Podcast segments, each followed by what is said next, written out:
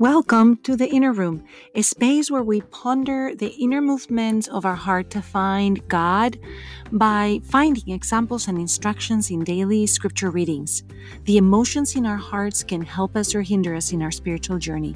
Open your heart, explore your emotions, and align thoughts and emotions with God's plans for you.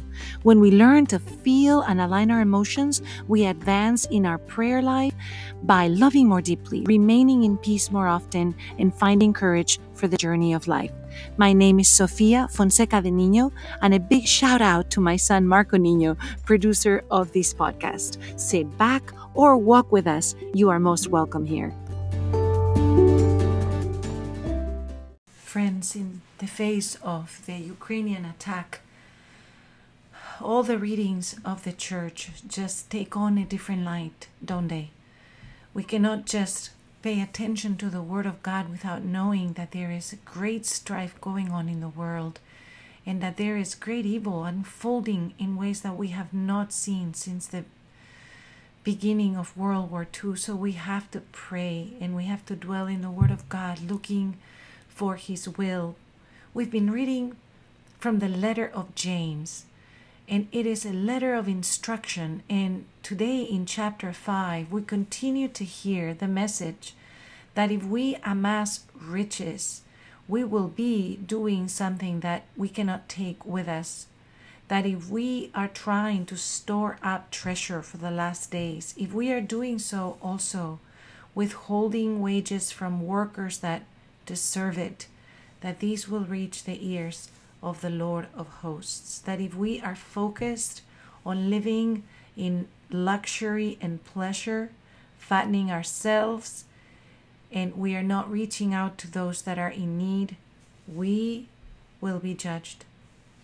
So we have to ask our Heavenly Father, who asked us to multiply, to fill the earth, that He will be merciful on us for any time that we've hoarded things, any time that we haven't shared, any time that we have been selfish, any time that we have exploited others, any time that we have abused our privileges, that we have not seen the responsibility that the Lord has given us in just focus on our privileges, that the Lord will show us in what way we can make it up, that the Lord will show us in what way His will can rectify in our lives the things that we have done wrong. Brothers and sisters, in the face of Ukraine, all the things that we could want to amass for, for this life that we might be thinking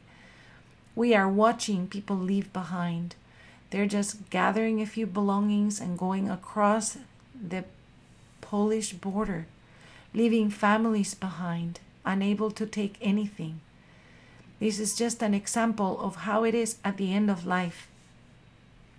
We are still reading from Psalm 49 Blessed are the poor in spirit, the kingdom of heaven is theirs.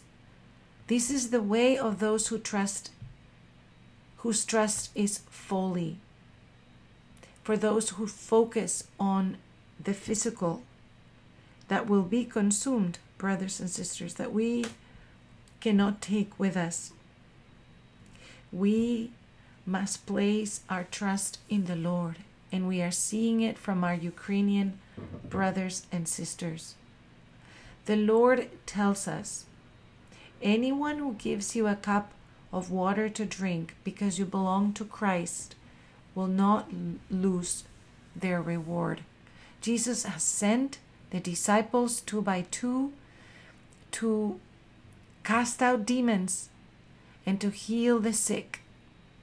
And that is going to have to be seen now in Ukraine, brothers and sisters, as I have been saying, because others that I know and trust have been saying it. We have to take up our place on the wall and ask the Lord to send his angels to protect us and to send angels to those in the Ukrainian borders that need it. The Lord is letting us know that we will be judged, that we cannot just watch evil in the world and not take action, not pray, not offer our fasting and look for ways to assist those that are in need. Brothers and sisters, the Lord wants us to unite our hearts, and He will be showing His power, displaying it. We just have to cry out that the Lord will show us in what way we can assist. Let us go to the throne. Father Almighty, in times like this, when we feel that we are impotent, we know that you fight our battles, that you are Jehovah Sabaoth, that you are the King of Kings, the Lord of Lords, and that when kings go out to war in the spring, when they don't follow your will, when they go out to kill and pillage and take advantage of others, that you are a king of justice and that you are helping those that are crying out because we have your angelic hosts ready to assist. And we pray, Father, that you show us the way, that you cover us with the precious blood of Jesus Christ, and that you show us in what way we can pray, pray without ceasing and fast, and not give up for our brothers and sisters who are in peril right now. That you will send your angels, Father, that you will confound the enemy, Father, that the mantle of your mother, who is the Queen of Peace, may surround those that are crying out, Father. The mantle through which Jesus came into the world, the mantle that held him when Herod wanted to kill him, the mantle that took him to Egypt, Father, fleeing from those that were harming him, the mantle that was at the foot of the cross, that had soaked up the blood of the wounds of Jesus, the mantle of our Heavenly Mother that wraps the beginning and end of Jesus' earthly life. Father, we ask that that mantle cover right now the people of Ukraine crying out and singing in the subways. And we joined with, with them in the last few days and we continue to join with them, knowing that where two or more are gathered in your name, you hear them. Thank you, Father, for hearing our prayer. We pray in Jesus' name, amen.